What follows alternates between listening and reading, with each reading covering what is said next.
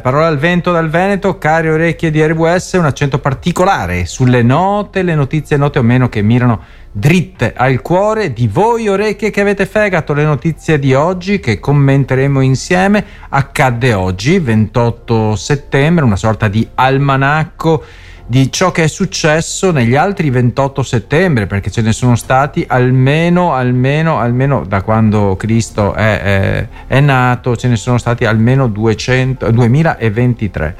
E poi eh, Campi Flegrei, perché c'è questo sommovimento continuo, misterioso, eh? la pesca dell'S lunga o la pesca dell'S lunga, bisogna eh, giocare con gli accenti sulla E, sull'isola delle vedove poi andremo in Ucraina. Eh, L'Europa segua l'esempio di Adriano, quello del vallo di Adriano. Per vivere realmente bisogna imparare a morire. È una riflessione de- di Vito Mancuso.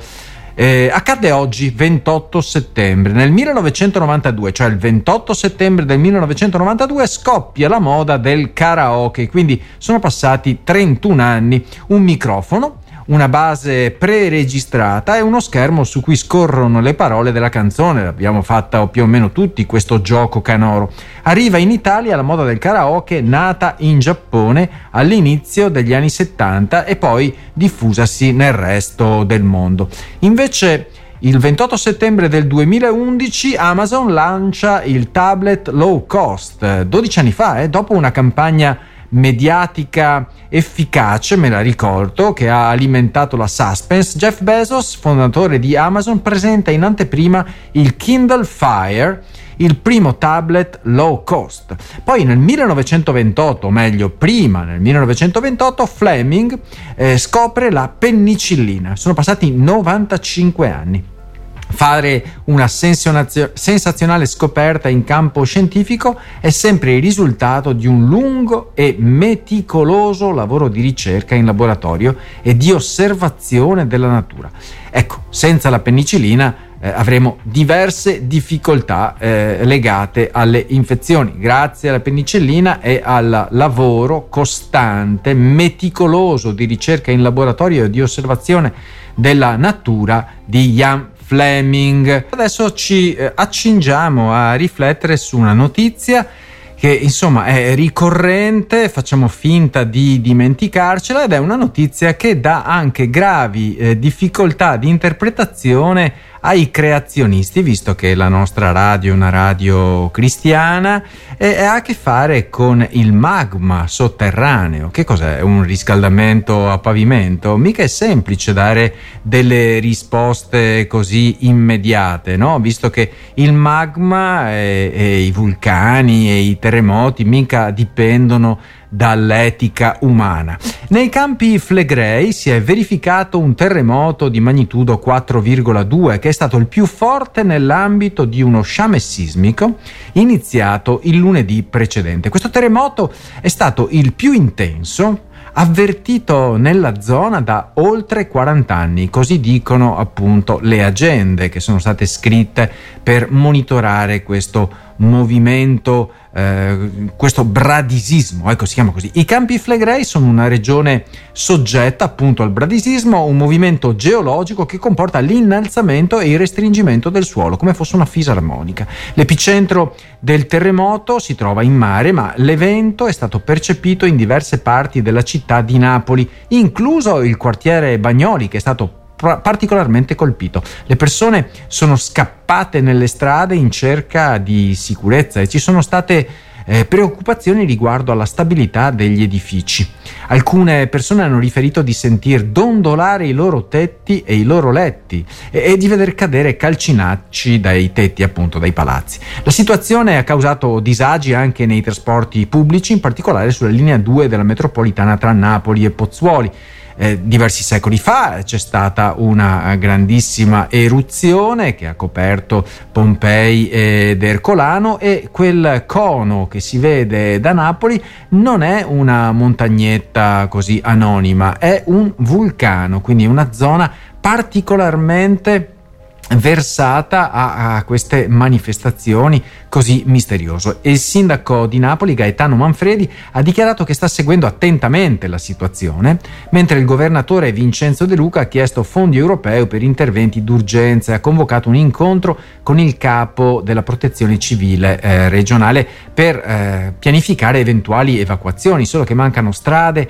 mancano eh, luoghi di incontro, è, è veramente complicato perché lì si è costruito come se non ci fosse un domani. La regione dei Campi Flegrei è stata colpita da una crisi bradisismica eh, dal 2005 con un innalzamento del suolo di 15 mm al mese. Oh, 15 mm al mese. Da gennaio sono stati registrati migliaia di terremoti con 637 solo nel mese di settembre. La pesca dell'S lunga, la pesca al frutto, non la pesca allo sport, la pesca dunque. Ed è un'intervista a Luca Lorenzini che è ideatore di questo video che ha dato molto da discutere probabilmente non ci si rende conto quali siano altri problemi, si è data una eh, così, lettura politica, una lettura sociale, una, eh, un, un, punto di vista che mm, insomma, osservava da vicino la problematica delle coppie divorziate, eh, alcuni altri invece si sono eh, così concentrati sulla sofferenza della bimba, eccetera. Comunque, ecco, il creativo eh, Luca Lorenzini afferma quanto segue: Mulino bianco, addio, questa è la famiglia dei nostri tempi. Eh, lo spot del Mulino bianco era l'esempio di una famiglia perfetta di quel tempo in cui è stato girato. Noi raccontiamo invece scrive Luca Lorenzini, anzi eh, l'intervistato Luca Lorenzini, perché l'articolo è di Oriana Liso, eh, noi raccontiamo un altro tipo di famiglia. Luca Lorenzini è cofondatore con Luca Pannese dell'agenzia creativa Small, nata quattro anni fa dopo aver lavorato uh, in, altre, uh, in altre agenzie pubblicitarie a New York. E nonostante il nome, quindi Small, un buon, che vuol dire piccolo, un, un buon carnet di clienti internazionali all'attivo, ma finora avevamo fatto campagne, dice eh, il pubblicitario, eh, che avevano fatto parlare, ma così tanto no. La scelta di S. Lunga per ideare lo spot, diventato in poche ore argomento di conversazione e di dibattito, è stata dunque ben, ben calibrata.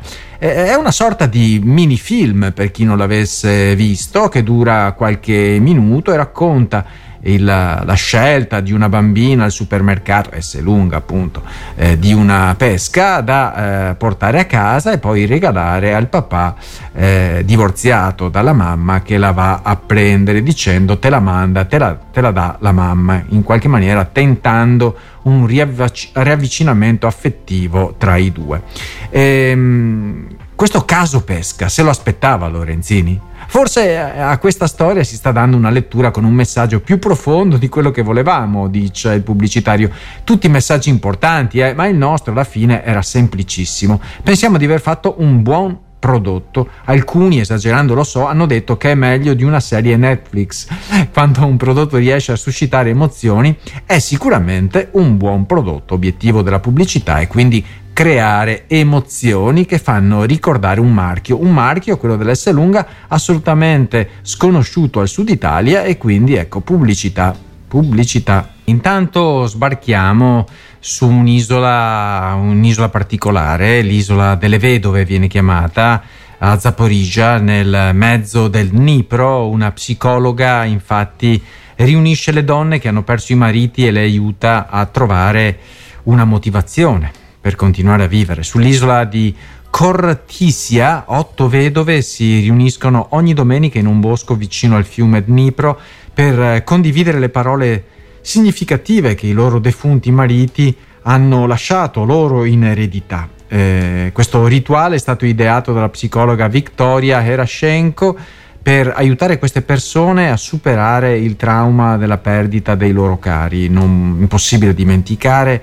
forse superare nel corso del tempo eh, potrà essere uno, un'opportunità, una, una possibilità meglio. Le donne scrivono le parole che i loro mariti hanno lasciato loro in eredità, nei loro ricordi, su foglietti colorati e li conservano come tesori. Ogni post-it racconta una parte della storia dell'amore quotidiano con i loro mariti che non ci sono più. Eh, Victoria ha creato un programma di terapia chiamato Amore Io Vivo, che comprende otto incontri all'aperto dedicati alle vedove in cui eh, in questi momenti, oltre a conversare, possono anche eh, rilassarsi, magari pescare, praticare il tiro con l'arco, fare yoga, dipingere e, e condividere soprattutto i loro sentimenti. Queste vedove, come detto, provengono da Zaporizhia in Ucraina, ma la guerra ha lasciato vedove e orfani di tutte le nazionalità nel paese e non solo in quel paese. Eh, nonostante la cultura ucraina sia solitamente rigida nell'espressione delle emozioni in pubblico, queste donne trovano grande conforto nel condividere i loro ricordi e nel eh, preservare il ricordo dell'amore dei loro mariti attraverso queste parole scritte su un post-it. Siamo a parole al vento dal Veneto, cari amici un accento particolare sulle note, le notizie note o meno che mirano dritte al cuore delle orecchie che hanno fegato e alle mie orecchie è arrivata quella notizia ha colpito davvero il cuore.